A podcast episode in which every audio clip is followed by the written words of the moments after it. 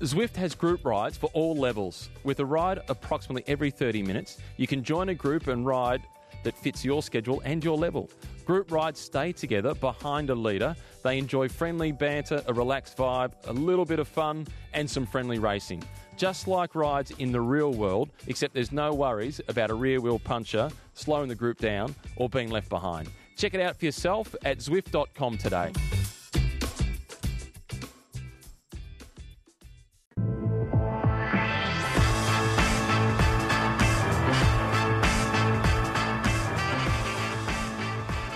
Bonjour, bonjour, bonjour, and uh, welcome to the Zwift Cycling Central podcast. I'm Christophe Mallet, and I'm your host for this episode.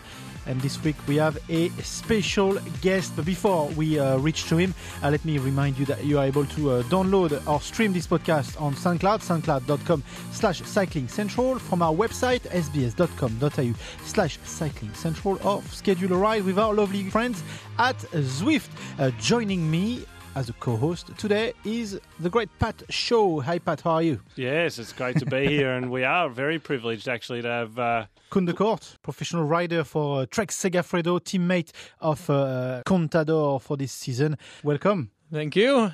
Good to be here. You've been with us uh, on the telephone, but today you are here physically in our studio in Australia. Uh, so welcome to Australia. Yeah, thank you very much. I, I believe it's a country you like particularly. Yes, yeah, absolutely. Uh, I've been coming to Australia already for uh, quite a long time. Back in 2005 was my first time here in the country. Uh, my uh, teammates at the time, Aaron Kemps and Allan Davis, uh, they uh, convinced me to spend an off season in Bundaberg. Okay. well, how was that? Uh, yeah, interesting. Um, I, uh, I I liked the I liked the cycling scene there. It was uh, it was a good cycling scene. Uh, obviously, some really good riders coming out of there, and it it was nice to uh, to spend a few off seasons there. And then uh, I found love in Melbourne, and uh, I eventually married uh, That's why Aussie you're here. That's why you're here. That's why I'm here. uh, you had an, a, a brilliant year with, with uh, Trek. We spoke to you, as I said, uh, when um, Alberto Contador retired at the Vuelta, but uh, we're going to have to talk about this again. That was such an amazing moment to see in front of our screens. How was it for you physically to do some so much work for him? And then to see how much the, the, the Spanish population, the Spanish crowd was just behind him. Yeah, it, it was really uh, unbelievable how it how it all happened there. I mean, we knew that uh, Alberto was going to be good and, and that it was going to be his last race, so we all expected something special. And uh, and to see a lot of uh, people crazy uh, for for supporting him and uh, crazy for him on the side of the road. Uh, but uh, yeah, it definitely exceeded all our expectations. We uh, we needed basically four or five uh, policemen uh, at the bus because otherwise it was just not possible. They were pushing over barriers, uh, pushing over our bikes even. If, uh, every time Alberto went out a bus, it was uh, a, a noise like in a stadium. It, it was absolutely insane. I must say, like uh, Pat knows this, but that's the first time I've followed the Vuelta from start to finish. Uh, and I was impressed by how crazy the crowd can be compared to the Tour de France. well, and the emotion too is just em- emphatic. The Spanish fans, particularly for their their domestic riders, so uh, obviously Valverde and um, but Contador being his last race, and you could feel that emotion in the race, and particularly on the final day in Madrid, where he was waving good, you know, basically bye to the to the, the spectators and the and the fans of cycling, not just exclusively the Spanish fans, because we know Contador has such a great following. Including myself, I, was, I had my cards on him to get the podium in Madrid and just fell short. But what's it feel to be part of it? Because I know that uh, you've got a special relationship with uh, Contador since coming to Trek, and it's uh, must be great to have shared his final race. Yeah, absolutely. Um, I mean, the, my work in the, in the past few years has always been for a sprinter. So what I've been doing is to, is mostly uh, lead outs for sprinters or, or in the classics. Uh, I've worked obviously with Tom Dumoulin before, so I've done some uh, some work for a GC rider. But this was the first time uh, this year in the Tour de France that I really got to, to work with uh, with a big GC uh, captain like uh, Alberto, and it uh, it was interesting. I had to get used to it a little bit. You know, uh, I was uh, accelerating way too fast out of the corners, so you know that sort of stuff. He, it, it takes uh, it takes a little bit of time for these sprinters to uh, to get up to speed. Uh, but obviously, going uphill, uh, yeah, I can go as fast as I want, and he's Still still, uh, easy. so it, it took a little bit of time, but then once we got to uh, to the Vuelta, I really got used to the role, and uh, and Alberto got used to me, and uh, I think uh, the communication went really well. Um, he often told me what his plan was for the stage, and uh, and then I made sure that all the other riders on the team knew the plan and uh, and knew what they had to do. And I think in the end it was it was really good to be there and, and to race with him and, and for sure to have for him to have that sort of confidence in me was, was really special. Can you tell us about uh, how that decision was taken for him to to retire? Because we at the Tour de France, there I, I was there. There was this rumor that oh Alberto signed for another year. He's going to go for another year. Maybe last Vuelta, maybe not the Tour de France. There were a lot of rumors going on, and then this dropped that it was going to be his last tour. So how did that? I mean, do, were you in, involved? There was some discussion as part of the whole team. Uh, no, actually, I was quite surprised when I heard that he was going to retire. Uh, to be honest, I also thought he was going to do another year. That that rumor obviously also got to me, and um, uh, I, I did notice that during the tour uh, he he had a couple of crashes, and, and he was he was pretty down after that. He was feeling really good before the tour. He said he was getting really good values uh, on his power meter, but then uh, yeah, it just didn't work out, and and I had the feeling that for him that that was uh, a moment where he thought, okay, for years I've been working so hard, and first I had a team where not all- not all my teammates were on the same page, and especially the management wasn't really behind him, and uh, now he was finally on a team where where he was the leader and everyone was working for him, but then he had a few crashes and it just all wasn't working out and wasn't going his way. So I think then after the tour he took that decision and. Um, when I heard it is when everyone else heard it, so uh, it, I actually have to say uh, that was surprising for me. Quite Absolutely. fascinating, really, because he's such a fighter, and that's Yeah. what is his best characteristic to the fans at home. But at some point, the resistance that's going against you, everyone uh, says enough's enough. And uh, you know uh, when I was at the sorry to interrupt, when I was at the tour, I spoke to um, Voeckler as well about it, and then you you you went through his mind, going, "The Tour de France is starting pretty much on your doorstep next year. Why are you quitting this year?"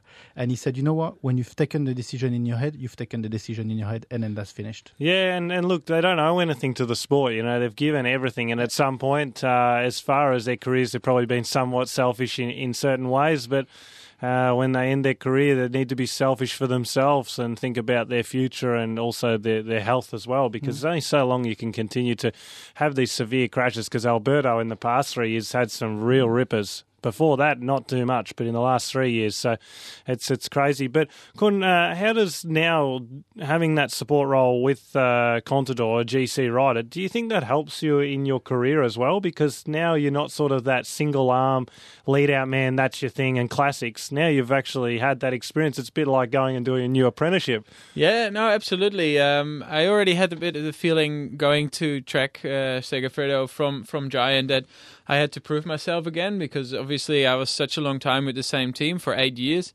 Uh, in that team, they all knew what I what I could do, and it, it was more a bit of being in a team, being uh, sort of comfortable, and uh, but I still wanted to show uh, the rest of the world, like more people, what I can do, and then going to another team where I had to convince all the directors, all the other riders of my worth. And um, in the beginning, uh, I feel like the team really had the idea, like, oh, uh, Koen is coming along as a as a mate of John Degenkolb, but they they're coming Ah. together, and uh, and we'll see, you know, how we can use him, but. I think pretty quickly I, I convinced them that uh, that I can do more than uh, being a good mate of one rider and, and doing a lead out here or there. And and actually I surprised myself. It gave me a lot of motivation to work extra hard and, and to do even more for the for the sport, but also for the team. And uh, and as you said, not just for the classics or the sprints, but also for GC riders. And uh, it seems that the team's really happy, and, and I'm definitely happy with how the season went. Yeah, well, 95 race days by the end of the season, probably, or close there too. Pro- 95, I think, yes. Yeah, it'll speak pretty big volumes of uh, that you've had a great year and obviously have uh, looked after yourself with your physique and health as well. If you had one highlight, and it can't be the anything else but about anybody else, so no Contador, yourself, one highlight of your season. Um, it, it's it's a difficult one. There's a few uh, uh, good moments, but I have to say one highlight, it's uh, stage 19 in the Vuelta. Um, Alberto uh, Contador came up to me at the start, and uh, yeah, there was a breakaway with two riders from our team in the in there. And uh, he said to me, "Okay, Koen, I want to jump across on the on the last climb." So when we start on the climb, you go full gas and you ride until you die. uh, Obviously, you didn't die, but I, I didn't. I didn't literally die, but uh, I, I felt like it uh, at one point. Uh, we started the climb, and I just did a lead out like I normally do for a sprint. And uh, somehow Alberto was still on my wheel, and then he continued the rest of the climb. We had one one of our t- teammates, uh, Edward Theuns, wait, and uh, eventually it, it didn't uh, it didn't work out in the sense of um, Alberto taking time. But for me personally, to have that kind of uh, respect and and trust from uh, from a leader like uh, Contador, and and then being able to execute exactly what he asked of me, I think that was for me a highlight of the season. Okay, one of the last uh, legendary uh, race of the season is Lombardia. Uh, you've raced Lombardia. How was it for you? Yeah, it was actually the uh, first and hopefully only race in the season I didn't finish. So Okay. uh, it, um, I actually I had pretty good legs, but it is a very hard race. And But was uh, it planned? Yeah, it, it was planned. Um. Don't reveal all your secrets, but it was planned. yeah, it was planned. I mean, uh, I've had a really long season, and uh, the team uh, said to me that uh, I wasn't going to race uh, in Lombardia anymore, and I kept insisting that I really wanted to go.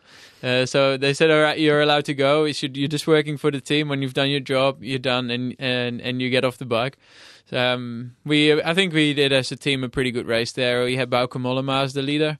One point after a descent, uh, pretty early on before the Madonna del Ghisallo, it uh, it split and uh, we were maybe 30 guys in the first group and Bauke said okay uh, it's split right full gas so I just rode uh, into the bottom of uh, of Ghisallo uh, as hard as I could and uh, straight away got dropped and turned off and took the shortest way to Como Okay.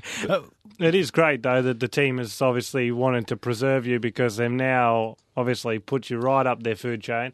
They know that you're going to play a pivotal role going into next season, and particularly uh, Christophe with the Grand Tour teams coming shrinking in size down to eight riders. It's going to be critical to have a rider like Koen who can perform a lead out but also help in the uh, harder stages for a GC rider. So it's a really important skill to for all riders to start to craft themselves now that that uh, Grand Tour team size is shrinking. Absolutely. Uh, how did you um, see all those uh, this this this incredible crash that happened at Lombardia? I mean, from from a a, a professional rider uh, point of view, uh, that's scary enough for you for us. Yeah. It must be scary enough for you as well. To see yeah, this. yeah, absolutely. Um, uh, by by that time, I was already out of the race. I didn't actually see the crash. Um, when I got to the bus, it had already happened. Uh, but uh, yeah, they, I think they showed uh, replay about uh, 66 times. Yeah. So uh, I did I did get to see it. It was uh, it was definitely scary. It's one of those turns uh, where you know you go full gas. You you think it's an easy corner, and all of a sudden it turns on itself. Uh, and you got you've got nowhere to go. It's and that road is uh, particularly dangerous with uh, with a lot of uh, of of uh, turns that really turn on themselves and uh, and lots of barriers and everything. And unfortunately, there's there's not a whole lot you can do about it. Um, I do think that maybe it would have been good for maybe a, a motorbike or something to stop there and tell the riders to slow down a little bit. Maybe have a little bit more security around there, but eventually crashes will happen anyway. Uh, but uh, this was uh, was a bad one. What what aspect do you think uh, the actual race plays? If it was uh, just a low level race, do you think the riders would take the risk, or is it because it's in Lombardia and they're thinking, you know, there's a big result on, on the line here? They're saying I can really achieve. Is that what pushes those riders maybe beyond the limit just that little bit? Because normally in Lombardia we don't see those errors because of the the teams do such good recon, but it's seen this year a fair few come unstuck. Yeah, absolutely. I, I think it is a bit of a difference. Uh, you know, the, the World Tour is really important, and a lot of teams are looking for a couple of extra points to uh, to keep their position on the ranking or to uh, to go one up. So th- there there is definitely a little bit more at stake than uh, than in a smaller race. On the other hand, all races are important now, and you see guys taking risks everywhere. Um, a a big result in, in any race is worth a lot now, and and as you were saying before, the teams are shrinking, and a lot of guys are counting that you know eventually there's going to be less riders on the team. So uh, you need to show something to, to stay on the team, and and that means a few riders still don't have a job for next year, and, and they also still want to show themselves. So you've you've got a lot of uh, things at play, and uh, and for sure when you get to the end of the season, there there are some guys that uh, that take a little bit more risk than than normal. Okay. Uh, we must uh, say that uh, Nibali won uh, Lombardia. Uh, second is Alaphilippe, and uh, Moscon finished third for Lombardia. And Moscon is the first rider in the history of cycling to do all five monuments and finish. Well, that's a fact. That is a fact, and also uh, he, he pulled off a few other spectacular things this year that he won't be so much liked for. But he's definitely uh, the rider for the future, and probably uh, the first Italian for quite a while to uh, take out Paris Roubaix sometime in the future. Hey, do you guys think that uh, we are at a pivotal pivotal time in cycling at the minute? That there's a whole generation that has moved on, like Contador, but we had Tom Boonen that retired. There's a lot of bigger riders that are all retired. Are we seeing a new generation? Is that a pivotal time? Yeah, I think it started a few years ago, um, where uh, riders that I think are going to really win a lot of races, like Tom Dumoulin. Uh, uh, he he is already obviously at the top for for a few years You're now. not patriotic at all. yeah. Uh, no, no, not at all. It's also a good mate of mine, but uh, uh, yeah, no, there's there's definitely some some young riders coming through uh, with uh, Alaphilippe, who's also already been there for for a couple of years, and and these guys are definitely going to start winning the big races. Uh, Tom now already has, but I'm sure Alaphilippe will uh, within uh, within a few years also win a lot of the big races, and then you get indeed riders like Moscon and and some more super talents that I hear are coming over from uh, from the under 23 category. So I think uh, within a few years, uh, you know, Val- Valverde will be gone as well, who has uh, always been one of the, the main riders, and, and there will be guys that, that take their uh, their place. I think the exciting thing is that these new riders we talk about, Alaphilippe, Dumoulin, these guys are exciting and entertaining in their own way. Not similar really to what Contador would do. It's like the Hail Mary style attacks, but uh, very exciting riders all the same. And uh, I think that's the important thing. The key is that we continue to entertain the fans that are behind the television sets because that's going to make cycling successful uh, as an ecosystem. Absolutely. I will take a short break, and then we come back. We'll uh, try to understand why uh, Koen de Kort is here. It's not just love. So if you're into Zwift or even curious about it, check out Zwift Community Live on Facebook. Those guys, they're incredible. They live stream races, group rides, and commentate in real time across all the action. They also have previews for courses or Grand Fondos, e-Fondos as it is on Zwift, that are super helpful so you can see what you'll be riding in full detail. Nathan Guerra really brings all the action to life, and I've got to tell you, some of those live streams can be as exciting as real pro races. Check it out for yourself at Zwift Community Live on Facebook. Uh, welcome back to the Zwift Cycling Central podcast. Uh, we're still here with Pat and Koen de Kort. I said before uh, the break, Koen, you're here uh, for love because you uh, you met love here, uh, but not just love. Uh, you're doing the Melbourne to uh, Warrnambool. Yeah. Why? Uh, yes, a good question. A lot of people are asking me that. Um, I'm, I'm essentially doing a 280 kilometer race for fun. Yeah. um, so it it was actually um, we we were trying to work out, uh, Caitlin, my wife and I, when we would be able to return to Australia. Uh, I've still got one race for the team to go in Japan, the Japan Cup. Uh, that's uh, uh, next week.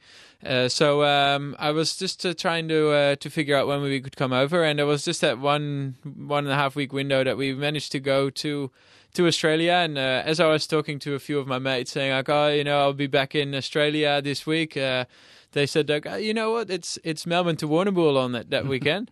Did you have to Google it, or did you know all about this race? Uh, actually, because I've been coming to Australia so often, uh, I definitely heard about it. Everybody talks about the Melbourne to Warrnambool. It's it is like this uh, this holy race, you know, the the special one in Australia, and um, it, it was it was certainly on my bucket list. One day, I wanted to do the Melbourne to Warrnambool. You just want the T-shirt.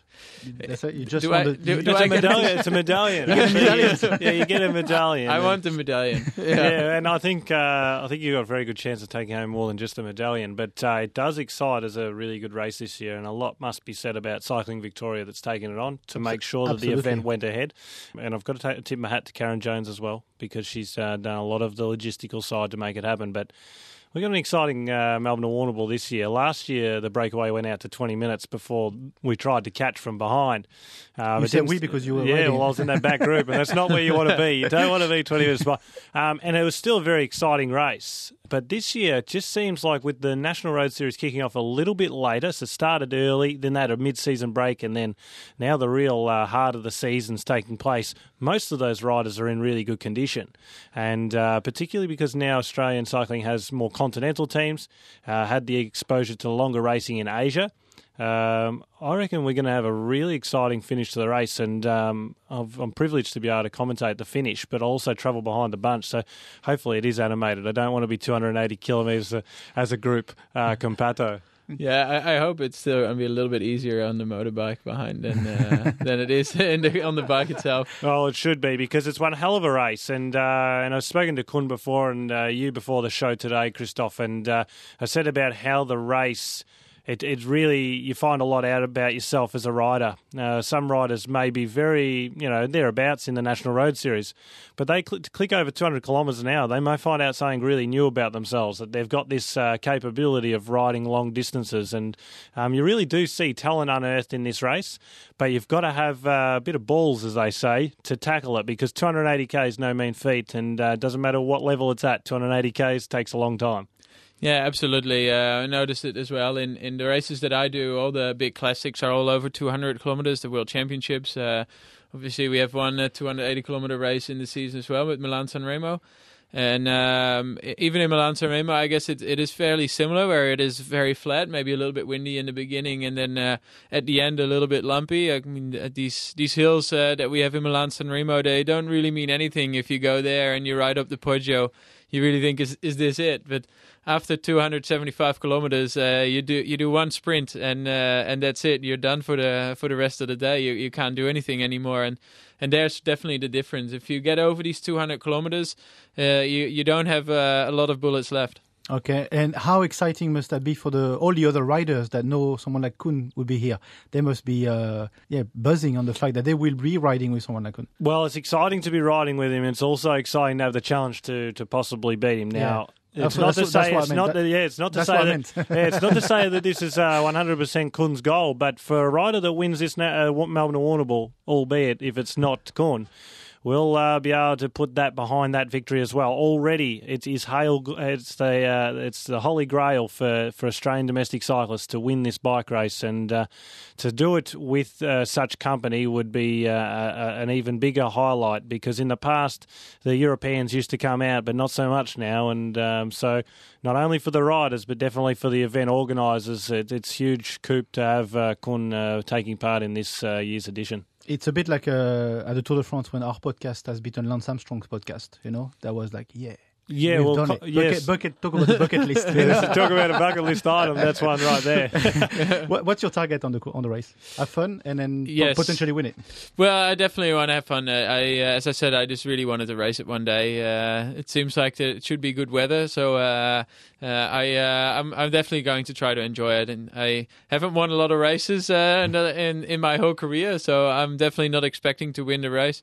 Um, I'm just gonna gonna see what I can do, have some fun, but uh, I'll certainly give it a crack. Okay, we wish you best of luck, and uh, you'll be commentating. Uh, I'm extremely excited about it. I'm already picturing last th- 35 kilometres, but uh, I those can, are- I can see it in your eyes. But You're- those are, that are looking at the weather report, you know, the the weather itself from the sky is going to be nice, but light winds. I've never heard of light winds uh, in that open uh, country.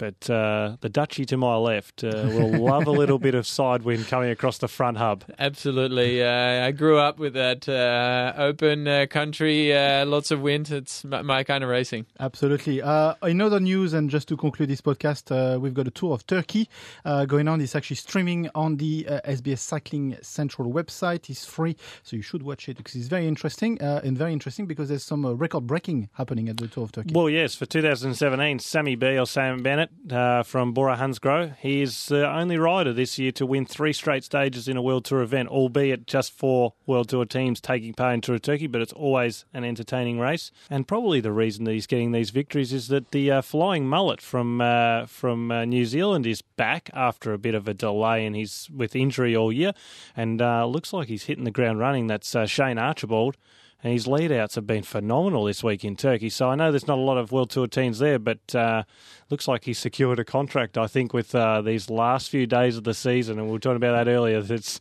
also vital your your uh, efforts towards the end of the season when uh, those spots are really getting down to one or two spots remaining. Yeah, absolutely. Uh, Shane's a great guy as well. I uh, I see him around in in Girona where I spent some time, and uh, he's had a really really rough season. Uh, basically, no season so far. So uh, I'm glad he's back, and it was good to see him do a couple of good leadouts. But uh, I think uh, it's now time to uh, let that guy that keeps finishing second win one stage. my, team, my teammate Edward Theuns. since we were last on air, also relatively big news. Rachel Neylan is moving to Movistar. That's that's a great move for her great move for them as well. They can't just have Spanish riders on their team. It's going to struggle to expose the team, but um, it's great. It's a great opportunity for her too. She's an experienced rider. She'll have a leadership role there. Maybe not as in going for victories, but definitely as a captain on the road. Um, and I think it's a fantastic move for her to move outside of uh, a system which has been a little bit of a, a sort of a comfort blanket for her at uh, Orica Scott. Uh, women's cycling in uh, the Netherlands is huge. Uh, you've had some amazing su- success. Do you do you mingle with uh, with those riders? Um, oh, we we do see them occasionally, but not too often. Um, I have to say, with uh, with Giant now Sunweb, they did that really well, where uh, the men and women team are together for uh, the team camps and, and and team presentations and that sort of stuff. Uh, with my Trek Segafredo team, that's not the case. We don't have a women's team at the moment. Who knows? That might change in the next few years. Uh, but um, of course, I, I see uh, the the girls at the World Championships and the European Championships where we are staying at uh, at the same hotel and uh, and talk to these girls. And um, yeah, I think in, in, the Netherlands, obviously, they do a great job uh, with uh, Marianne Vos still winning races, but not as dominant anymore as she used to be.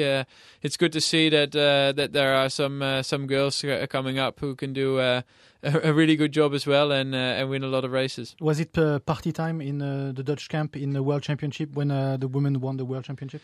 Uh, I, have heard that there was a pretty big party for them. not for you guys, of course. no, not for us. well, it was. we we did have a, a few drinks on Sunday night. I have to say though, in Norway, it's extremely expensive to go and have a drink, but we we still had a few, and and there were actually a couple of girls that were still there and um, yeah, they they came with us, so it was actually quite nice. There's definitely a good vibe in the Dutch team there. As, yeah, as a nation, you've done amazingly well. Yeah, just uh, just a road race uh, where uh, where I was in. Uh, it wasn't. Uh, I mean, the race was really good. Just the result. Yeah um, two guys in the first group, and uh, they decided not to sprint. So yeah. that was uh, was interesting. big big shout out to my best mate, uh, Johan van Antwerpen. He's a big fan of you. He's uh, from Netherlands as well. So great. Uh, he loved it. Uh, last, actually not last one, but last news. Cycling Australia has been formalized. there's a push towards the track, despite the push towards the, the road. Formalised is a great way to put yep. it because we all knew that it was coming. And look, this is the direction in which the people that have been been elected or uh, employed to make the decisions have made. So we need to just hope that it's the the right one. Namely, uh, Jones. Well, Simon Jones, he's mm-hmm. got his directive as well, and Nick Green. Nick Green has okay. been elected to to, to fulfil that uh, role. Uh, and uh, will it be the right decision? Well, it, it, it, probably will win gold medals. And does it uh, reflect uh, how the members of Cycling Australia want it to? Well, we're not quite sure. There's a lot of people that are questioning that, but I don't question the other things that are going on in the background. There's a lot of things domestically that are really healthy for cycling,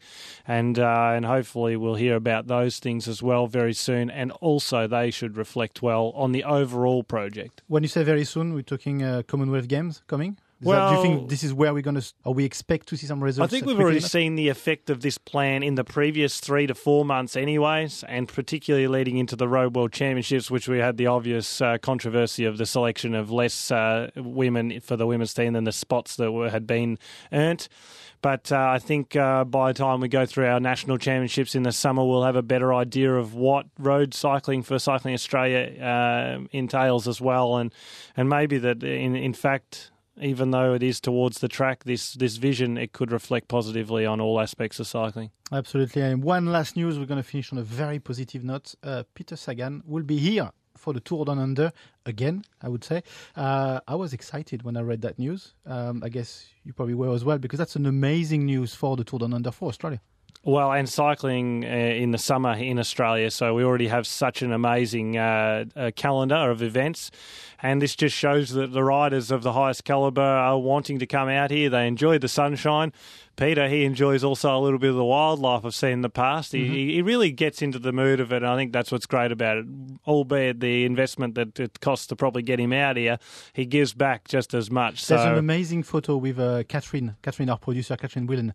Uh, she bumped into him with a dog, and there's a photo of him and and Catherine and the dog just bumping in the street of Sydney with a little whippet. Exactly. That's right. Yeah, and, and Corn, you've seen the effect that uh, Sagan has on on races, and uh, um, mainly from a, a fan's perspective. Uh, he really does bring up the level of cycling ex- exposure. Yeah, absolutely. He's definitely a, a cycling superstar and uh, the kind of personality uh, that I think is really good for cycling. Uh, uh obviously, uh, now and then has his uh, controversy in the in the races. he got thrown out of the Tour de France, for instance. But the just the way he handles himself and he handles the the public defense, I think that is really good. And, and I'm glad that he comes out to Australia you know, the the bigger the bus in in Australia for uh, for for cycling is, the better it is for for me and for all of us, I guess. So uh, I'm very happy to see that he's back. Yeah, and you, Tour Down Under? Uh, well, I, I, will definitely be there again. I uh, uh, I will. I think I'll be there every year from now on, uh, as long as I can.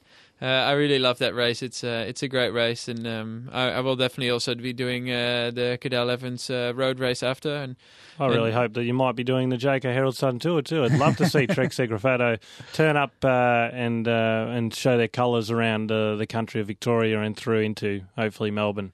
Oh yeah, I would love to be at uh, what I can say my is my home race. I think so. Uh, I, am I'm, I'm definitely pushing in that direction. There you go. The word is out. It's been brilliant to have you uh, in the show. I know you're just uh, going to go for another ride, uh, get training for that Melbourne to Warrnambool. Uh, Koen de Kort, thank you so much to have just come to uh, the program today. Yeah, you're welcome. Uh, had a great time. Thank you, Pat. We'll see you next time. well, it's a, it's the best podcast when we can lure in potentially the Melbourne Warrnambool winner.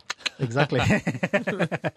and this is it for this uh, Cycling Central podcast, the Zwift Cycling Central podcast for this week.